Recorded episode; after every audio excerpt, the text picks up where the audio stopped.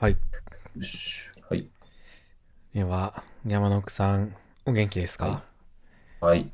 えー、そうですね。最近は、あのー、なんか、中の、中の人というか、まあ、自分の本業の方とかの方は、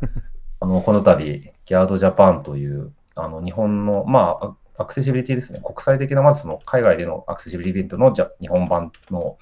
やつのやつにスポンサー協賛をこの度することになったんで、この辺の、はい、なんか、スポンサー協賛周りの予算申請なり、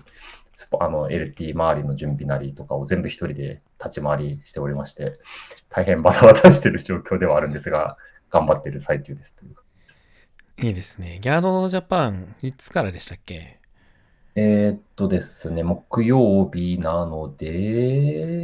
ー、っとね、じゅうろく、じゅうきゅうか。じゅうきゅうですね。じゅうくにちにあのやる感じです。ごがつじゅうくにち。はい。うんうんうん。いっしゅうかん切ってるっていう感じなんですけど。確かに、もう、かなりでギリギリのとこまで迫ってますね。そうなんですよ。なんで、まあ、一応今、台本なり、スライドの方とか準備しつつなんですけど、一応まあ、まあ、一応もうタイトルも出てるんで、内容を軽くざっと話すと、あの今まで所属している企業の方でやってきたこれからの、これまでの取り組みと、あとはちょっとあのじゅうねんめの、会社もじゅっしゅうねんになったところもあって、ミッションが変わったんで、ミッションに基づいた、ちょっとこれから何やっていこうかっていう話を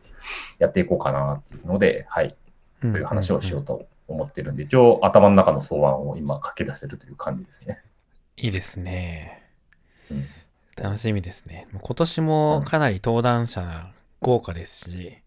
すごいいい、そうですね、いい、なんか濃い話がね、うん、聞けそうですよね。そうですね、確かに。あの、個人的には、今、あの、Guard Japan の登壇の中でちょっと熱そうなのが、あの、花王さんですね。あの、花王さんが、あの、Web アクセシビリティの、要は、あの、なんか、まあ、宣言とかっていうか、その辺を立てたところがあったんですけど、なんか、それが、いわゆる一般企業で アイティー 企業じゃない企業さんがそういったところを立てたというところもありつつ、かつあとこの今回の登壇で花王さんの中の人たちが発表されるってことなんで、めちゃくちゃタイムリーすぎるなっていう話もあったんで、その話はすごい個人的には楽しみだなと思ってるんで、はい、ちょっとそこは期待してますね。確かになんか Web アクセシビリティの文脈であんまりそのインターネット系の会社以外で登壇というかね、情報発信してる会社あんまり多くないですもんね。うん、そうそうそうそうそう。なんかやっぱりなんでそうなったかっていうのは若干普通に個人的な興味としてあるし、まずそこに至った取り組みやってことも含まれて話するんで、結構これはなんかむしろなんか普通なんか アイティーアイ 以外の皆さん の, の関心としても高まってほしいなっていうところもあるんで、ぜひ聞いてほしいなっていうところもあるんで、なんかまだ内容は全然把握はできてないんですけど、うんうんうんうん、あの一スポンサー協賛の自分としても楽しみなセッションになりそうだなと思ってます。いいですね。僕も結構これは気になってるセッションなので、うんうんうんうんうん、楽しみですね。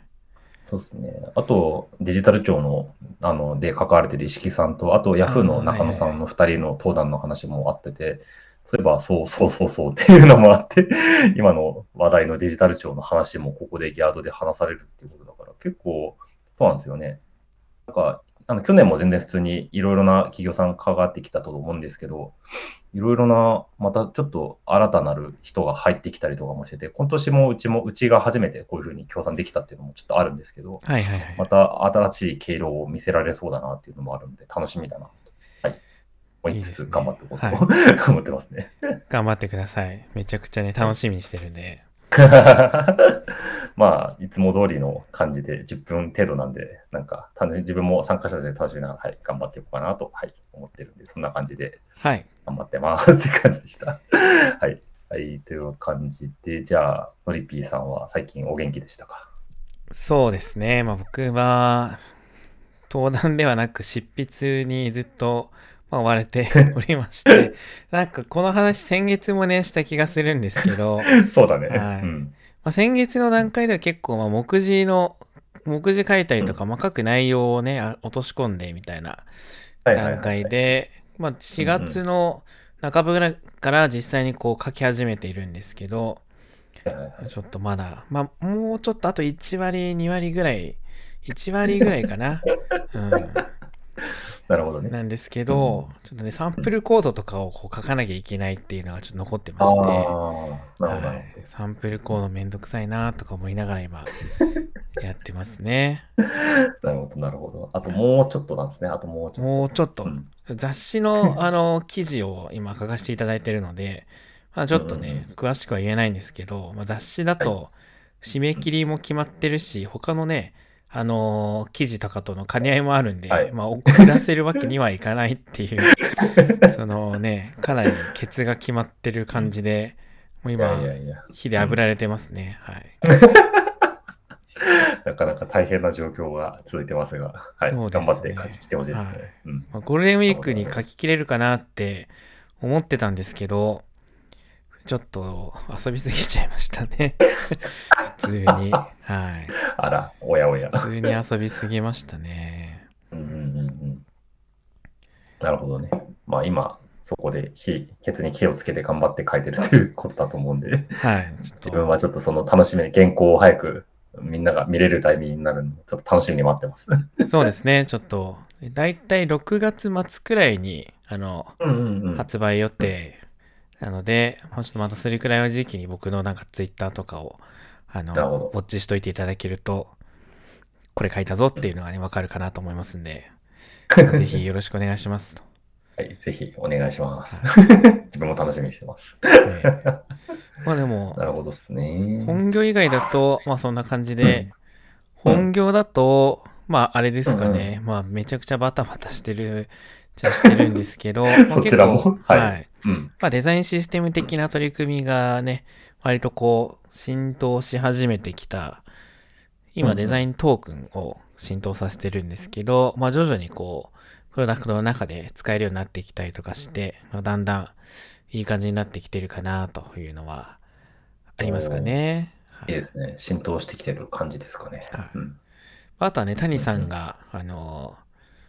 同僚になりまして、うん、いっかげつちょっとぐらい経ったんですけれども、まあ、かなりね、いい感じ、いい感じというか、まあ、谷さんすごいなと思いながら、なるほど、なるほど。一緒にお仕事させてもらってるみたいな感じでね、それも結構まあ楽しいですかね。まあ、直接一緒にやってる仕事はそんなに多くないんですけど、うん、はい、本当、うん、いいなと。そう、僕は、結構ゼロイチがずっと多かったし好きなので、うん、まあ、指社内でもゼロイチの仕事を結構やっていて、谷さんは逆に既存のそのプロダクトの改善みたいなところにいるので、まあ、ちょっとあんまりね、仕事で一緒する機会はないんですけど、まあ、その基盤、デザイントークンとかデザインのコンポーネントとかを整備する、まあ、仕事で一緒にやってるみたいな感じですね。なるほどね。はい、じゃあ、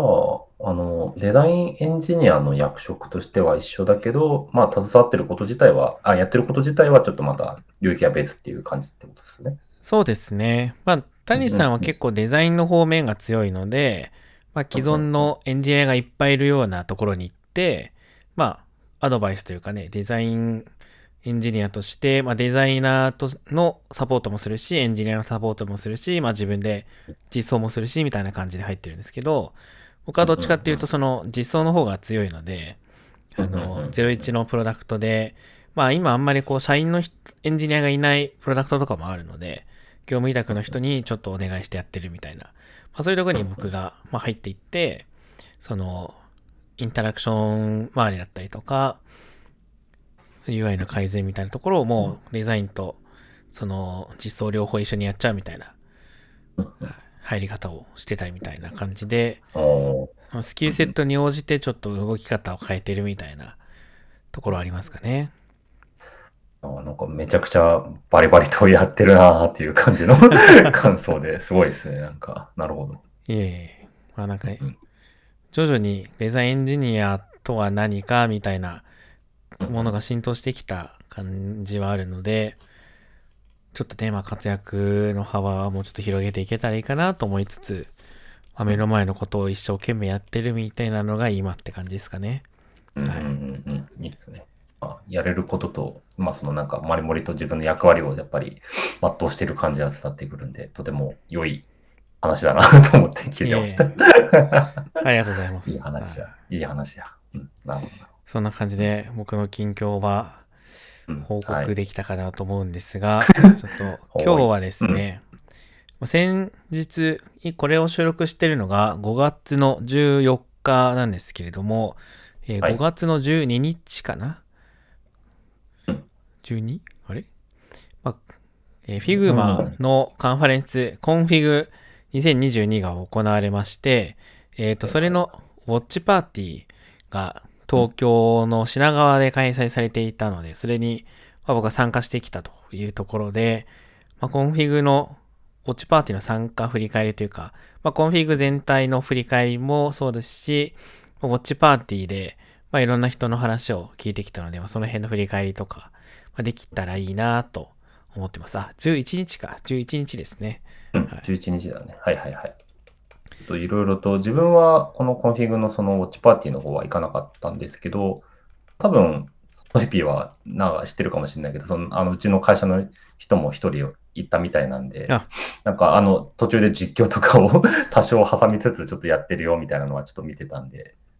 でもあれですね、なんか僕はちょっと外からの情報だったんですけど、結構中広い感じで結構いろんな人入ってたみたいなっぽい感じだったんですけど。そうですね、割と広い、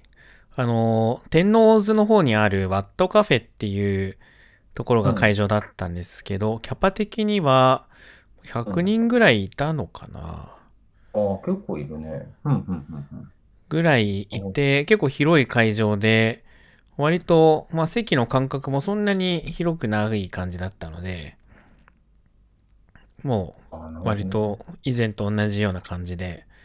やってましたね。はい。うんうんうんうんうん。なるほどなるほど。オフラインイベントだからね、なんか最近やっぱりこのコロナの感じもちょっと徐々にこうコロナ禍の中の中でもやれるようになってきたから、ひゃくにんぐらいでもこうパッと入ってやってるのはまたさぞ印象が違っただろうなと外から見てた感じだったんですけど、やっぱり。そうですね。なんか新鮮でしたね。僕、うん、まあ、オフラインの大きめのイベントは、そのコンフィグウォッチパーティーが2020、2020年以降か、うん、あの、コロナ禍になって以降、初だったので、そう、ちょっとドキドキしてたというかね、なんか新鮮だなって思いながら、うん、はい、聞きましたけど、普通に以前と同じような感じでやってましたし、マスクしてる以外は、そんなにもう、うん昔と変わんない感じで、うんうんうんうん、よかったですね。いいですね。なるほどね。あとなんか、アメリカのやっぱ会社っぽいなと思ったのが、ネットワーキングの時間がちゃんと設けられてて、その、うん、面白いな、日本の勉強会っぽくなかったですね。それはちょっと面白かったですね。おあ、いや、ちょっと今のやつがいまいち分かんなかったけど、そのネットワーキングっていうのは、具体的にはどういうことですか？あ、なんか懇親会みたいな感じなんですけど、こう、はいはいはい、普通に参加者同士で話しましょうみたいな時間があの設けられてるって感じですね。はい、まあ全部終わった後なんですけど。あ、なるほどな。まあ懇親、あ、そうか、懇親会的なことか。なるほどなるほど。結構なんか日本だと日中にやるイベントってもうなんかその場で解散みたいなのが多いんですけど、プログラムにちゃんとそういう懇親会というか。そのネットワーキングの時間が含まれていたのがちょっとアメリカの会社っぽいなみたいな、うんうん、その思いましたね。確かに、うん、そうですね。そうそう、へえ、それはなんか確かに全然経路が違うなという印象がありました。聞いてて。なるほどですね。夜のイベントとかだとね、懇親会が、まあ、あったりするんですけど、うんうん、ね、あるよね。うん、確かに。そんな感じでね、面白かったですね、えーうん。文化がちょっと違いますね、やっぱり。確かに。それはそれで面白そう。日本にいる中でそういう感じのイベントが体感できるっていうのは確かになんか違いますね。うん、そうですね。そうあとは、まあ、あれですかね。今回はあの事前収録だったので、うんうん、事前に収録したやつが、はい、まあ、流れてて、あ、でもラ、ラクマの方の発表は、えっと、アメリカの会場で、普通にオンラインというか、その場で発表されてましたけど、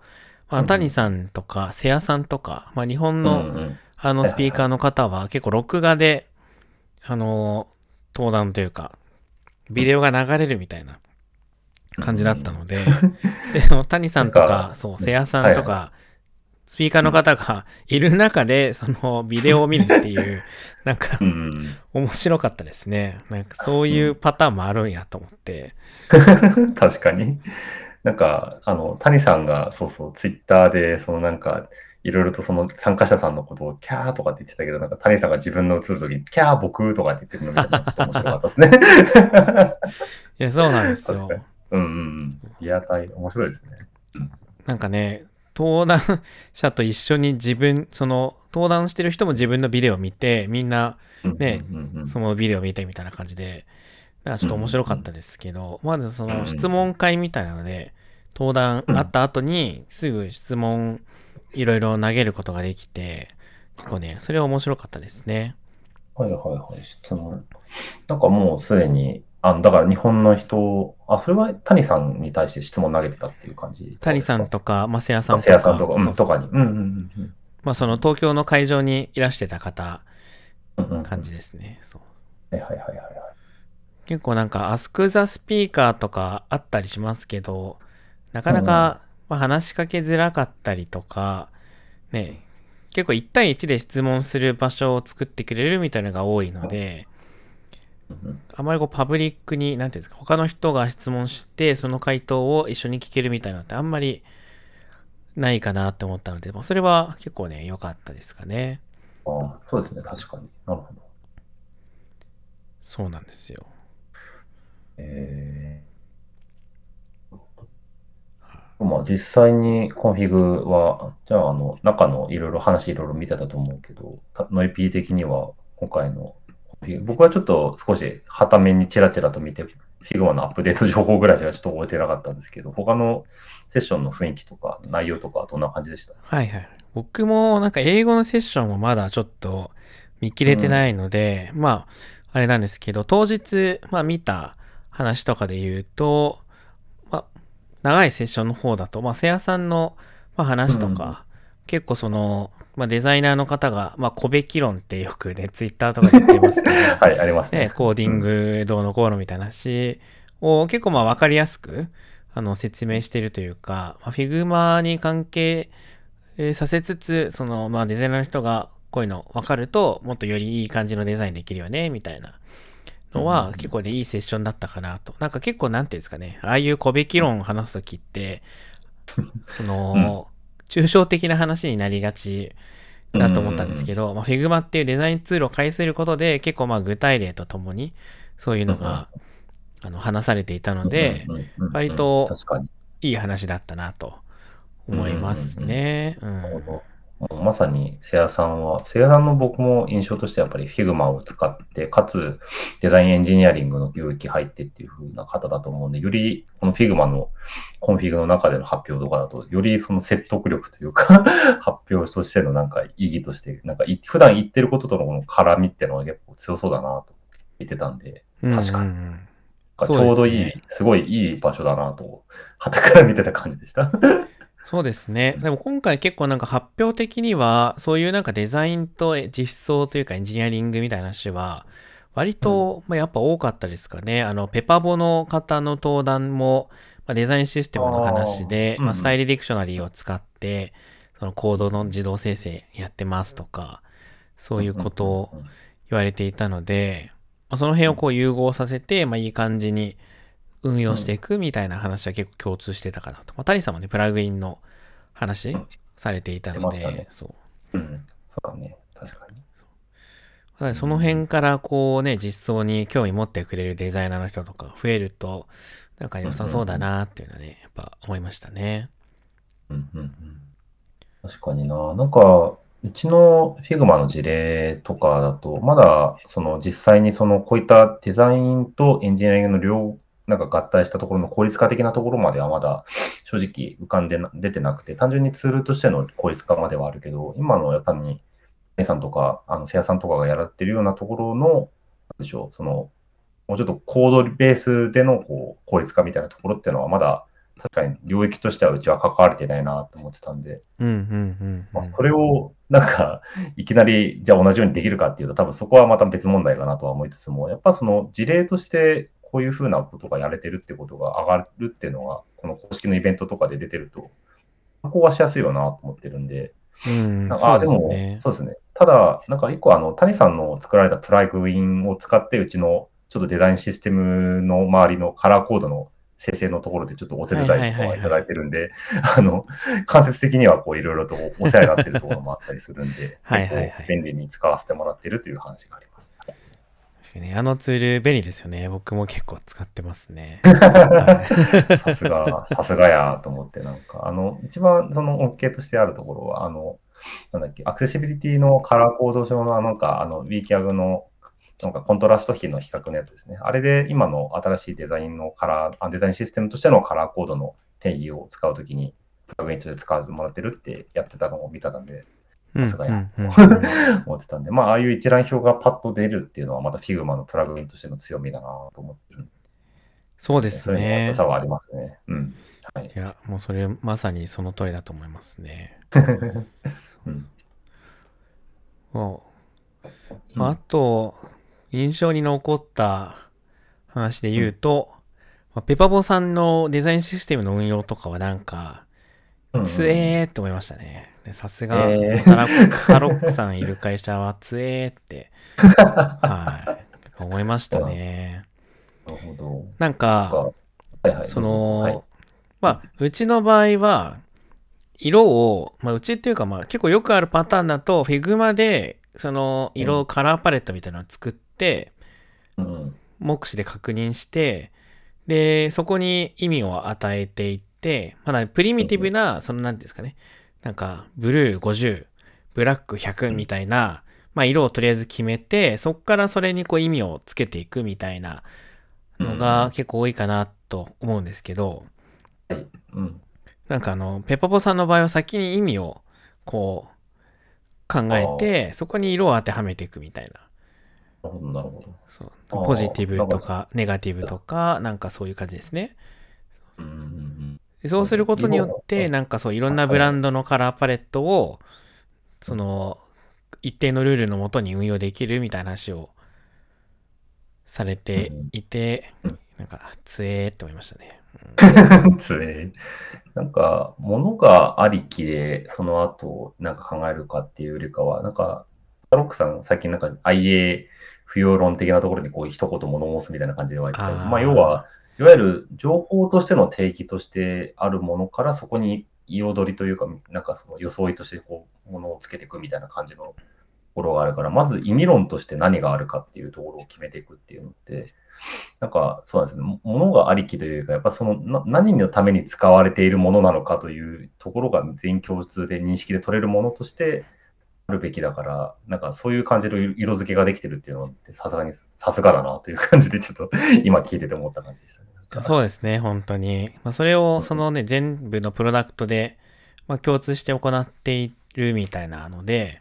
もう、うんうんうん、で、それをしかもヤムルに定義を起こして、それをなんかフィグマになんか逆にインポートしてるみたいな話をしていたので、ああそうですね、なんか前にそんな話をちょっと伺ってたような気は確かにします。まあ、強えなーと思いました、ね。あんまり真似できる感じではないなみたいな。うん、なるほど。そうですね。やっぱりその辺のところが頭に入ってるから逆にフィグマをツールとしてうまく使えて。ヤムルインポートしてちゃんと提供できるようにしてるんだなっていうのが逆に今のでなんか分かるような感じがしますな。そうですね、そうですね。うんうんうん。なるへそなるへそ。そうですよ。なんか聖書の中ではなんか皆さんやってみてくださいみたいなこと言ってたんですけど、果たしてそれをちゃんとその運用最初作るだけじゃなくて、それを運用していって新しいブランド作るときもそのフォーマットでちゃんと考えて作れる。うんうんうん人が、まあ、どれぐらいいるんだろうみたいなちょっとね、いやー、うん、そうですよね。わからないなと思ってしまったので、まあ、あまりそのなんで現実的ではないっていうとあれなんですけど、まあ、正しさというかその情報設計論的な文脈というか、うん、意味論的な文脈からいくとそういう風にした方が絶対にいいっていうのはありつつも、まあ、それが本当にそのまま運用できる人というか組織がなんかこう、うんまあ、日本にどれぐらいあるんだろうみたいなのはちょっとね考えて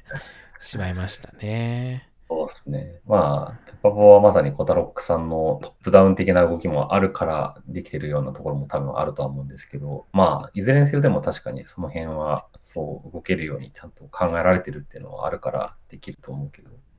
でもなんかあれですよね、でもその、トンさんの考え方としては、いわゆるデザイントークンとしてこう注入していくっていうフレーバーの考え方とかなんか前に伺ったと思うんですけど、うんうんうん、なんかそういうところの小さく、ものから、なんでしょうね、その ユーアイ から考えていくとかいい、そういうなんかできたものから考えるんじゃなくて、まあ、まさに今言ったようにな、何のための共通のパーツなのかとか、どういうトークンなのかっていうところを定義するっていうのは、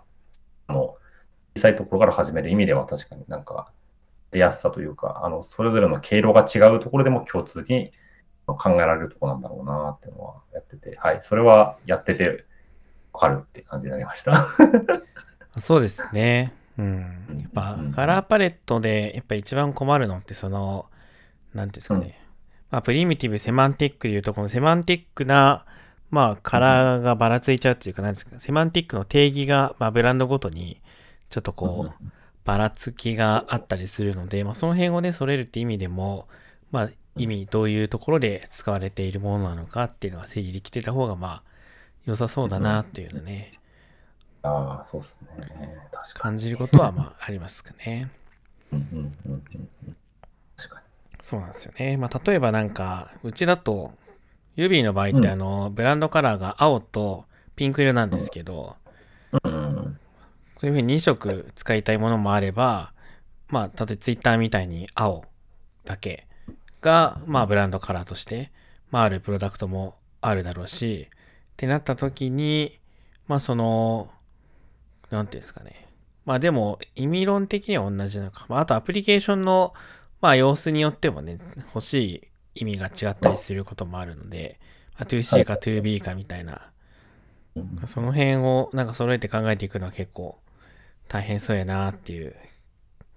感じはしますけど、まあその辺が逆に揃ってると、まあそのブランド間で同じフォーマットでデザイントークン、カラーパレット定義できて、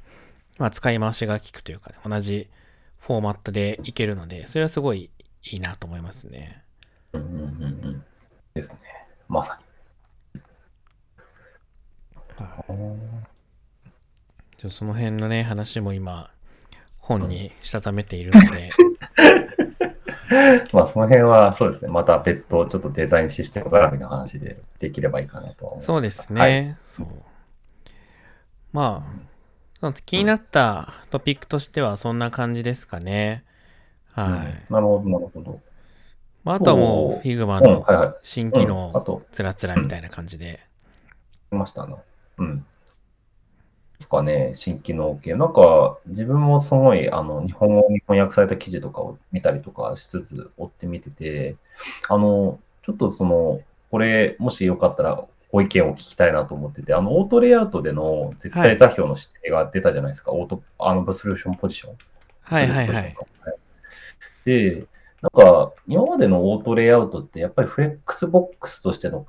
感覚というか考え方があった上でその配置とかをやってた中で、あの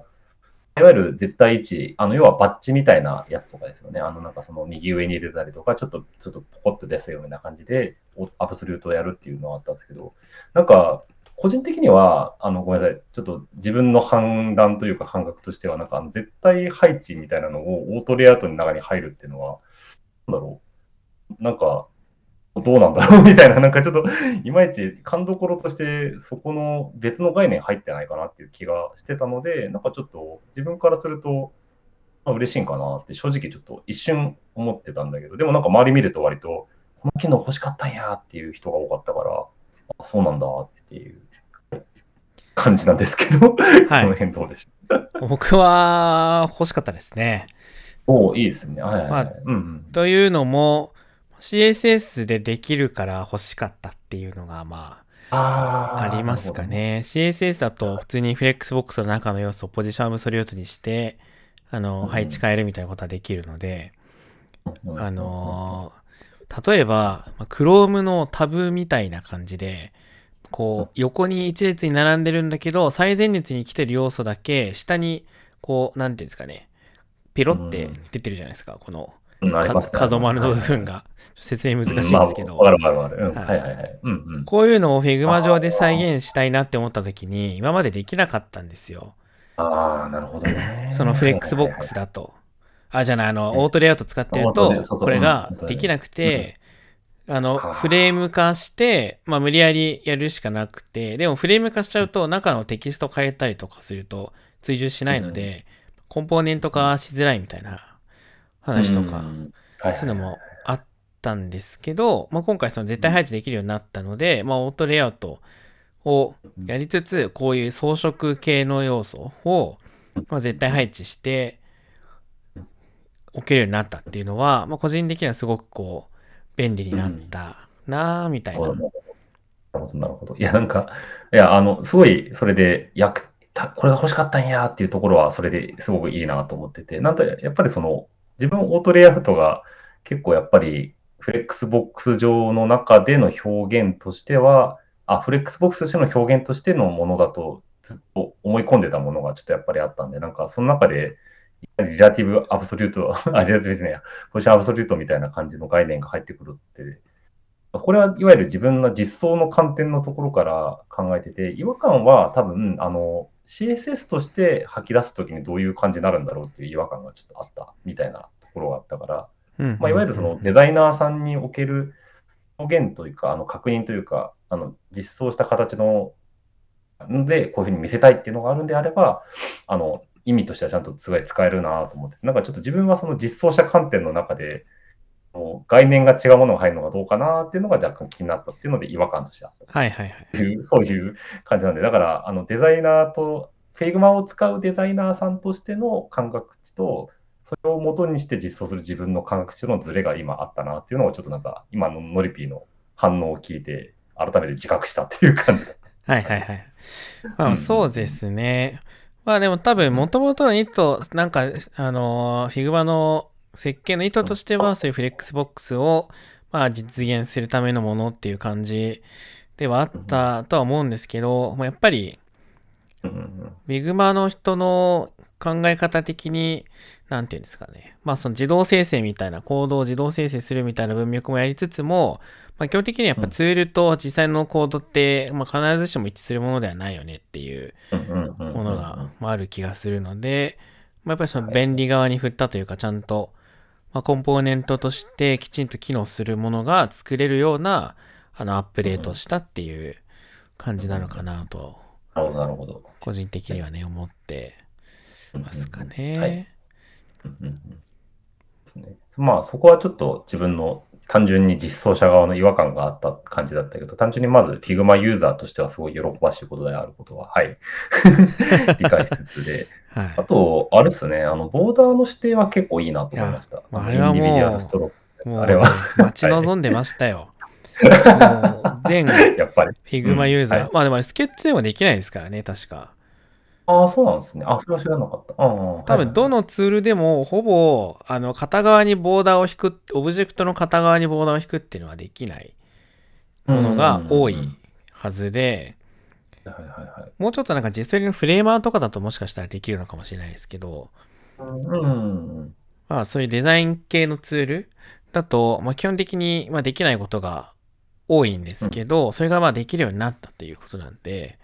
めちゃくちゃね、うん、嬉しい。これも最高に嬉しいです、ね。これはさすがに自分もめちゃくちゃいいなと思ってて、やっぱりそうですよね。結構やっぱりやり方の効率化とかまでは分かってなかったけど、ボーダーはボーダーとして線のもので作って、そこに横に配置してコピペして、まあなんか関連してつなげてみたいな感じとかで、やっぱ線を別途として使ってはいたけど、オブジェクトの中にその一辺だけ指定とか、あとカスタム使うとね、あの上とか横とか同時に他のものも指定できるとかもできるから、これは結構すごいいいアップデートだなと。いいアップデートですね。うん、あとこれによって、その Figma でテーブル作るのがめっちゃ楽になったんですよ。ああ、そっかそっかそっか。あの、そう、Figma でテーブル作るときってボーダーを挟み込まないといけなかったんで、かなりめんどくさかったんですけど、もう今回はボーダーのね、セルコンポーネントいっこ作って、そのコンポーネントのどの辺にボーダーを敷くかみたいなのを決めれば全然もう、ね、余裕でできちゃうんで、マジ、確かに。マジ神アップデートですね、これは本当。そうですね。うん。これはとても良さそうって思いました。ついに来たかと。はい。なるほど。思いましたね。うん、はね、なんか、トラックモードが来たりだのしておりまして、なんかあの、社内の、あのデザイナーの人とかがあのめちゃくちゃデザこのデザダークモード欲しかったんやって話をしてて、なんか待望のダークモード対応来たねっていうのもあって、なんか目がめっちゃ楽になったって話してました。ああ、はいはいはい。あの負担的なところですね、多分光の。はい、うん、わかるな。でも僕、うん、そうですね、あんまりダークモード使わないのでまあ、あ、でも自分も自分も、うん、そう同じ子、ね、まあ、結構みんなダークモードね使うんやなみたいな感じですかね。そうね、そう、自分も同じ感覚だけど、まあでも欲しかった人からすると欲しかっただろうから、それは良さそうですし。そうですね。今回のコンフィグのアップデートなんかもう、うん、欲しいものしかないので、なんか全部良かった。そうだね、確かに。うん。もうスプリングアニメーションぐらいですかね、ちょっと気になるのは。なんかツイッターでちらっと見かけてたけど、確かに、まあまあ、なんか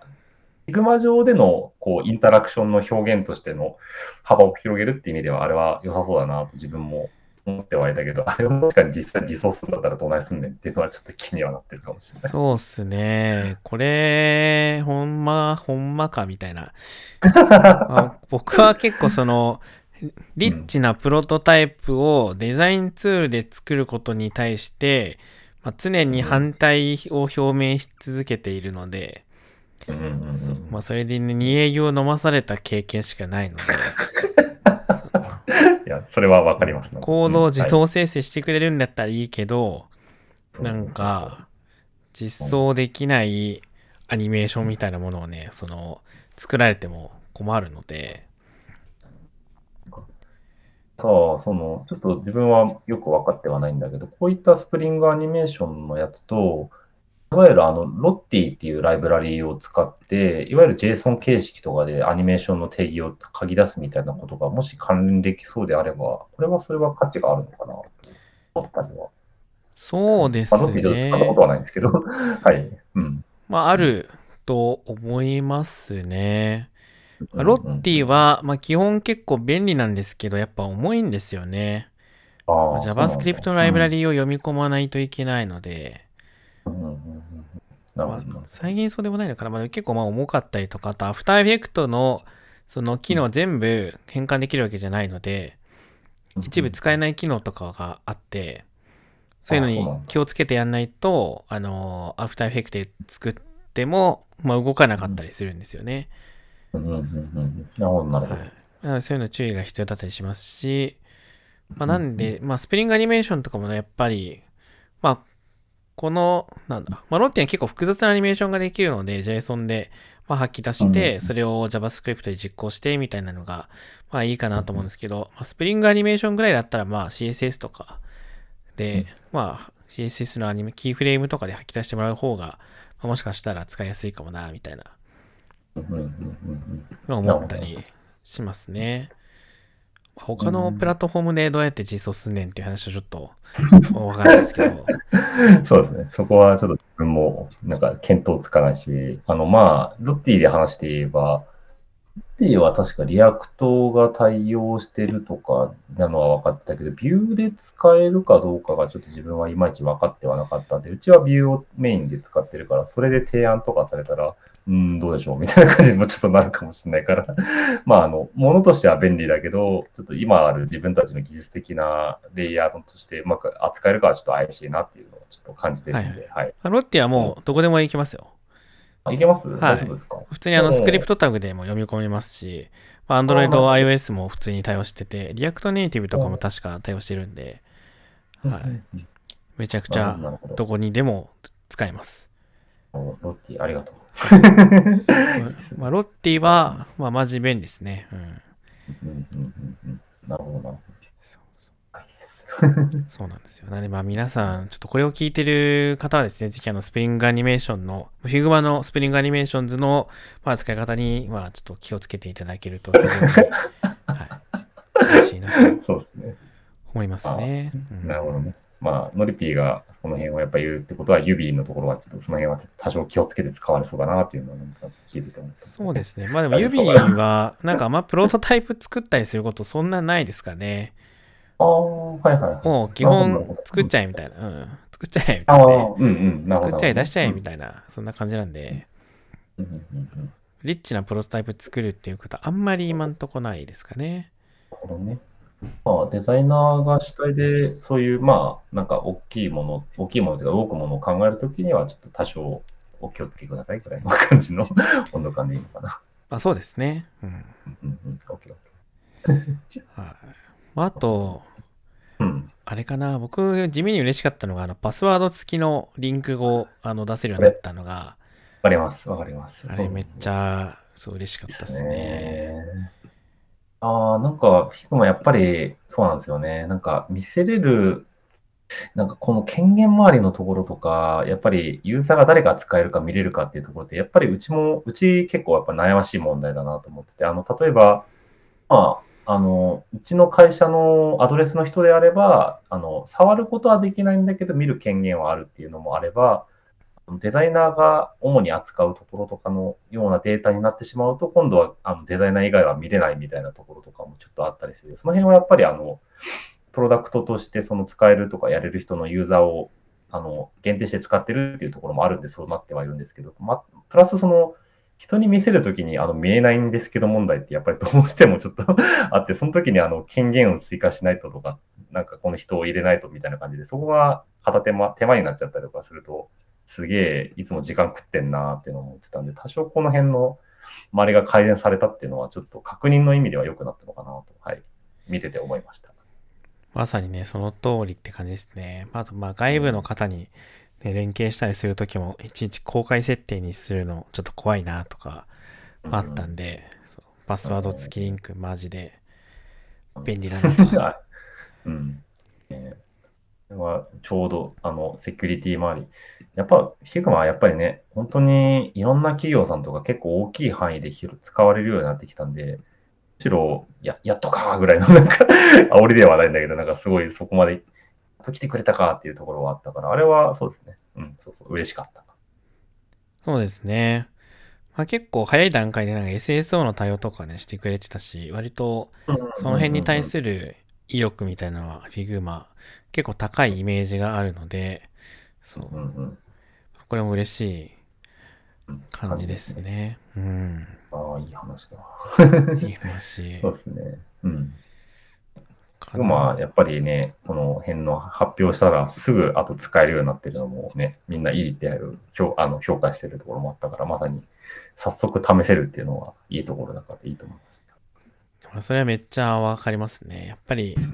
発表とね同時に触って楽しみたいですもんね。うん。まあ、ウェブだからやっぱりこうアップデートも早いみたいなのもありますしね。アプリだといちいちこう、まあアップデートちょっと待たなきゃいけなかったりとか、うまくアップデートできなかったりとかあるけど、まあウェブだったらまあキャッシュリリース、うん、破棄できれば割とねスッとみんなに使ってもらえるんで。うん、確かにいい話ですよ。いやー、ほんとすごいすごいですね。あと僕の気になったもので言うと、うん、まあコンポーネントプロパティーズも結構ね僕はいいなって思ったんですよね。うんうんうんうん、はいはい。これなんですけど、これはいわゆるちょっと自分はバリアントとの違いがいまいちまだちょっと組み取れてはないんですけど、なんかこの辺の良さみをちょっとプレゼンしてもらいたいなっていう感じ。ちょっとあの自分は内容をちゃんと把握してないんで、どんな感じで良いのかっていうのを。はいはいはい。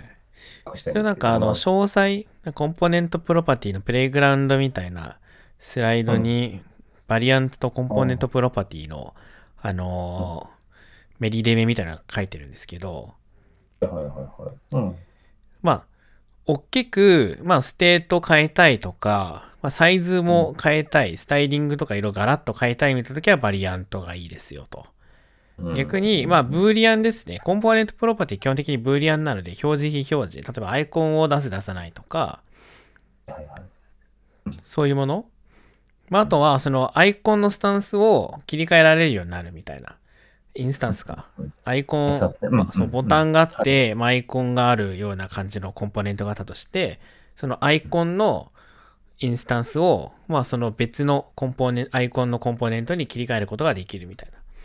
な。まあ、そういうのがコンポーネント化でできるようになるので、非常に、まあ、便利なのと、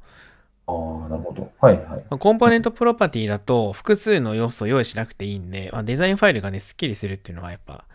ありますよね。うんうんうん、昔、バリアンツしか使えなかった頃は、そのバリエーション全部網羅したのを全部バリアンツとして定義して、いろいろこう、プロパティを定義しないといけないんで、すごいいっぱいコンポーネントをコピーしなきゃいけなくて、でなんか、コンポーネントのベースになるコンポーネントみたいなやつを作って、なんか、いろいろ工夫しないと結構大変だったんですけど、今回はもうコンポーネントプロパティでできるところはコンポーネントプロパティでやって、それ以外のこう大きくスタイルが変わるやつだけバリアンツでこう定義してみたいなことができる。例えばミディアム、ラージ、スモールみたいなバリエーションはバリアンツで定義するけど、まあ、アイコンの有無とか、そのアイコンの有無もしくはアイコンだけテキストなしみたいなやつとかは、まあ、コンポーネントプロパティーズで定義できるよねとか。ああ。ちょっと今説明っぽいやつを見てたけど、いわゆるさ、これってなんかストーリーブックでいうところのコントロールズ要素っていうか、その要は値の構成、例えばタイトルであればストリングのところを入れたりとか、その表示表示であればフロースとトルーを入れ替えるみたいな感じのところが、いわゆるこのコンポーネントプロパティで使えるようになるみたいな感じの雰囲気っていうことかなと今理解してます。確かにそうですね。それに近いと思いますね。ああ、なるほどなるほど。あ、完全に理解した。なるほどなるほど。うん。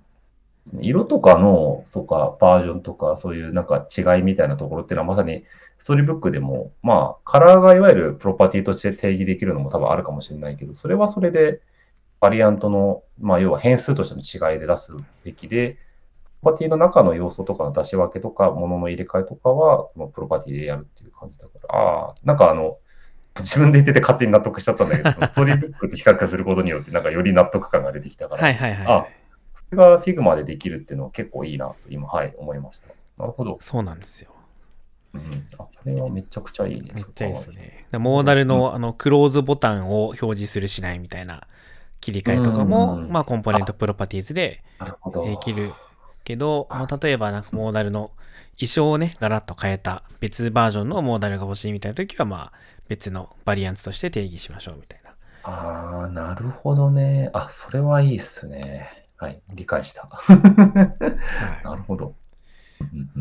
これも結構僕としては便利。便利だし、そう、あ、こういう風にこう解決策を提示してくるんだな、みたいな、なんか意外性っていうんですかね。うん、あ、なるほどね。うまくそのバリアンツと折り合いをつけた感じがして、いいなと思いましたね。そのブーリアンしか扱えないっていうところで、ちゃんと制約を設けて、まあ、ユースケースにちゃんと差が出るようにしてるみたいな。確かに。これはね、いい感じ。ね、うん、確かに。確かにエンジニアリング的な発想としてのデザインの要素だから、なんか、まさにそのリア、ああ、じゃあリアクションね、ストーリーブックとかとの親和性みたいなところを考えると理解しやすさもつながるから、ここはいいね、確かに。うん、そうですね。よいよい。うんああのなんかいや今の今の話ですごく自分も納得というか理解が進んだからすごい良かったっていう感じだった。いやいやありがとうありがとう。うんはいはい。でもなんかここまで便利になっちゃうともう他のツールに切り替えられるなっていうのが、ねうん、おまあそうですね。なんか自分はもう本当に Figma しか今、Figma ぐらいしか多分デザインツールというツールを使ってはないとは思ってて、ノリピーもそんな感じですか？他のなんか使ってるツールって Figma 以外ってなんかあったりします？いや、僕ももうもっぱら Figma しか使ってないんですよ。すごいね、やっぱね。うん、すげえな。うん、去年、一昨年ぐらいにちょっとエックスディー を使ったりもしてたんですけど、やっぱりもう僕はオートレイアウトがない時代に戻れないなって思っちゃいましたね。なるほどね。はい。まあ、うん、ツールどれ使おうが、まあ個人の自由というかね、会社の自由だとは思いますけど、もうちょっとオートレイアウトない時代、僕どうやってデザインしてたか分かんないですもんね、もう。確かに。昔はもうだってコンポーネントの中の文言の長さが変わっただけで、こう、オブジェクトの微調整みたいなのをこうずっとやってたのに、オートレイアウト全部やってくれますからね。あ、み、ほんとありがたいね。ありがたい。シーエスエス やんみたいな。カメラですね。確かに。そうですね。効率というかね、今言ったところとか、あの、コンポーネントの扱い方というか、効率化的なところとかも、勝手が分かってくると、他のところだと、そうですね、実装と、なんていうか、その手の、かゆいところに今、今、なんかいい感じで手が届くみたいな感じの領域のとかが、Figma は割と揃ってるなっていうところもあるから、そういうところは割と、ね、他のツールからするとにくいなっていうところはあるかもしれないけど、なんかいいところでもあるよなと、はい、改めて思いました。そうですね、そう。ちょうど今日僕が参加したデザインマターズ、スケッチの方が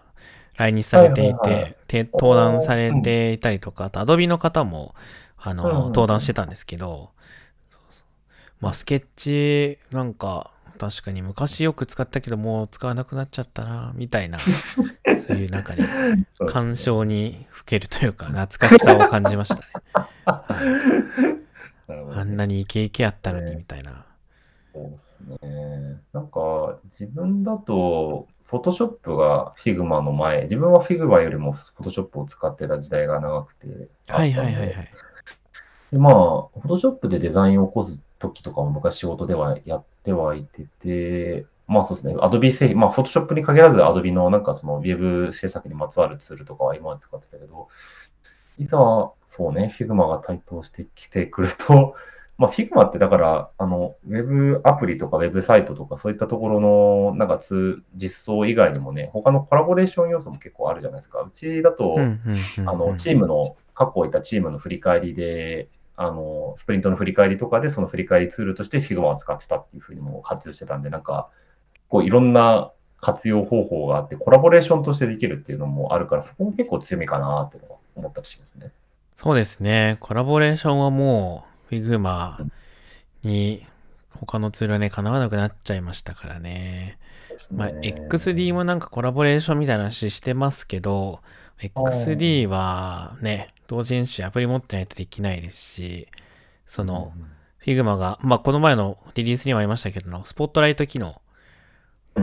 もないので、なかなかやっぱり一緒に見ていくっていうのは厳しかったりとかするし、まあ、あとファイルのその ユーアールエル とかも、つどつど、なんですかね、そのスナップショットを ユーアールエル 化するだけなので、ファイルを更新したら、まあ、ユーアールエル も発行し直さないと、あの共有できない、あの何ですかね、いけなかったりとかするので、やっぱコラボレーションみたいなところはもうちょっと Figma の独壇場というか、他のツールだと太刀打ちできないなっていう感じではありますよね。うん。うんうんうん、そうですね。だから結構だっけな、あの今 FigJam っていうやつもあって、より一層そのなんかその連携というかみんなでプロトタイプ作ったり、こう、コラボレーションするっていうツールもできてたりとかしてきてる中で、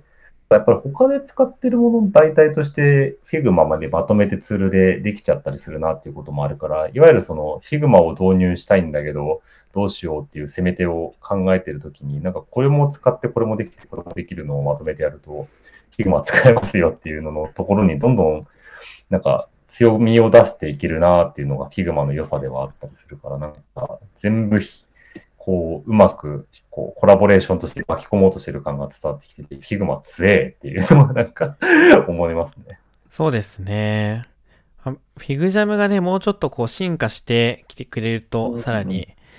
いいですかね。まあ、まだちょっとうちミロを使ってるんですけど、ミロから移行するにはまだちょっと弱いかなみたいな感じはするので、まあ弱いというか、そうですね、移行するほどの理由がないっていうのがまあ正直なところですかね。うんうんうん、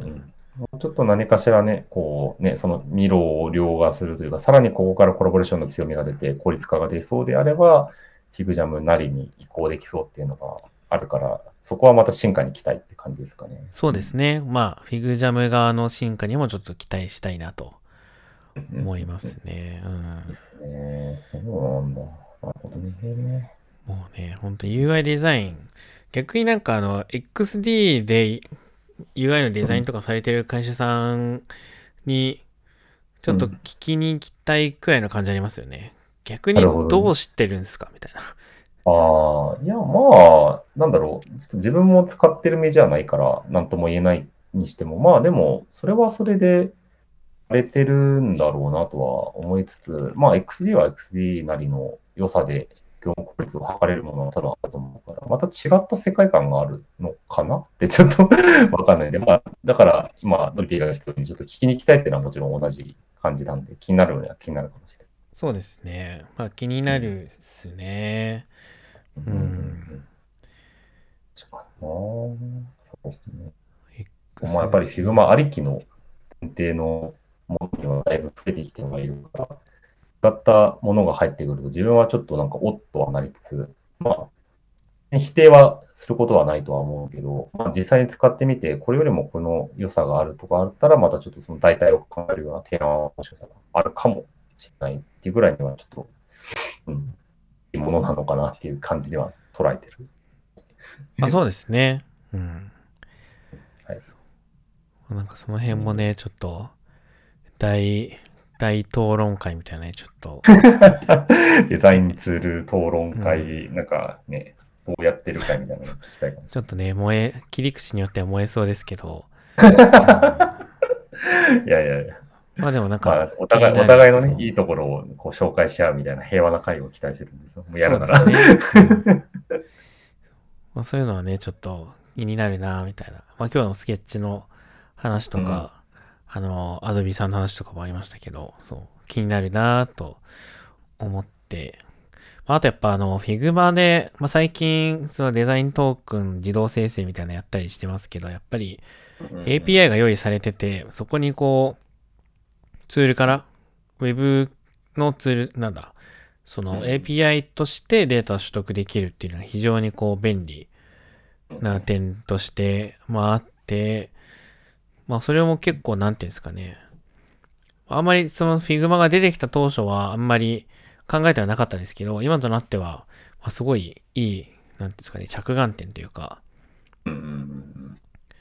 デザインシステムとしての連携というのは確かに。そうそう。それは便利だな。うん。まあ便利だな。やっぱ エーピーアイ としてあるっていうのすげえ価値があるなみたいなね感じ、うんうんうん、感じましたね。うん、わかりますね。そこは強みだな確かに。うん。うん。これからもねちょっと Figma を使い倒してそうですね。行きたいなと思いますね。ですね。自分もなんか、向こうに、今はちょっと今、なんだろう、メインでやってる仕事の方はあんまり、ちょっと多少デザインシステムのこととかは離れつつあるんで、あんまり Figma と絡むことはちょっと多少減ってはしまったんですけど、うんうんうん、なんかまた触れる機会があれば、ちょっとその辺のゲーツール的なこととか、まあ今のまさにユビーさんがやってるデザイントークンの書き出しとかがうちでも共通ができるかみたいなところがあれば、ちょっと絡んでみたいなというのはちょっと思ってますね。確かにね。そうですね。やっていきたい。まあ、あともう、Figma がもう、あれですよ、ディーティーピー までかん、あのー、完結するようになってくれたらもう、それなぁ、うん。絶対ないと思うけど。そこ来たら確かにすごいし、でもね、その辺のね、名刺作ったりとか、ノリピー昔やってたりとかするからさ、やっぱなんか、やれなくはない。ここはあるから、なくはない可能性はあるよね。まあ、そうですね。まあ、ミリメーター単位をサポートしていただいて、あと ディーピーアイ の設定とかサポートしていただいて、まあまあまあまあ。まあ、あとの アールジービー、エスアールジービー 空間以外の、まあ、色をちょっとね、表示できるようになってもらえれば、あの、まあ、すごくね、うん、難しいと思いますけど、まあ、そういう風になってもらえれば、まあ、オフラインの、うんオフラインじゃない、あの、ディーティーピー のね、あの、ディーティーピー 側のね、うん、デザインもできるかなと思いますんで、まあ何年後になるか分かんないですけど、ちょっと Figma さんぜひよろしくお願いします。そうですね。それが出た暁には自分も名刺すってみようかなと思います。今もう色味の確認が実際に印刷しないと分かんないんで、もう金庫に行って印刷しまくるみたいなね、感じになるんで。そうですね。うん。いられのなんかね、あの、色変換、ワイエムシーケー 変換みたいなのができるようになってくれると、まあ嬉しいなと、個人的には思ってますが、まあ今はそれをするためだけに、まあイラストレーターを契約してますね、私は。そうですね。あの、適材適所というか、やっぱり良いもの、それで合ってるものはそれに使おうっていうの。まあ、そうですね。うん、もう、フィグマで作って、エスブイジー で書き出して、まあイラストレーターにバンって貼って、あの、色を調整して終わるっていう。うん、そういう感じでやってますけどね。なんかこの前の東京、あのフレンズオブフィグマ東京っていうディスコードのコミュニティがあるんですけど、うん、フィグマの公式の、はいはいはい、そこで、うん、えっ、ー、と昨日一昨日かな、あのフィグマの新機能のお触り会みたいなのをやった時にちょうどなんかそういう話が出て、あの ユーアイ ユーエックス デザイナーみたいなのを目指してるんだけど。で、Figma はめっちゃ使えるんだけど、いられの使い方わかんなくて、どれくらいやったらいいですか、その勉強したらいいですかみたいな大学生の人だったかながいらっしゃって、で、まあ、そこにいたデザイナーみんななんかもう Figma しか使ってないみたいな。イラストレーターはなんかすごくたまに使うけど、みたいな。あててまあ、そう。まあみんなそんな感じやんだ、みたいなのはね、ちょっと思いましたね。うんね、いられは、まあ、かつてはね、なんか、のりぴーは分かるかもしれないけど、いわゆるそのイラストレーターとかでも、あのウェブデザインをやってたところの制約も多少はあったとかはあったけど、今はもうやっぱりイラストレーターでやれば、完全にね、あの、ちゃんとその用途として使うべきにふさわしいツールにはなってきたかなっていうのはあるから、なんか、そう、そうだなと思って聞いてました。まあ、そうですね。なんか昔はやっぱウェブデザインツールみたいなのがなかったので、そのフォトショップとかイラストレーターで無理やりやってたみたいな、ね、感じが、まあ、強いので、まあ、最近はこうツールごとにこう目的がちゃんとはっきりしたんでね、それはいい点かなって思いますね。うんうんうんうん、そうですね。確かに、うん、そんな感じでこれからも私は Figma をいっぱい使っていきますということでいいですね。うん、引き続きよろしくお願いいたします。フィグマさんこれからもよろしくお願いします。フィグマさんこれからもちょっとお世話になります。よろしくお願いします。本当素晴らしい。はい。という感じで今月は終わりますかね。ね、いい感じの時間になったんで。はい。また次回ろくがつもこんな感じで話せるといいなと思っておりますので。皆さんよろしくお願いいたします。お願いします。では、皆さんお元気で。元気で。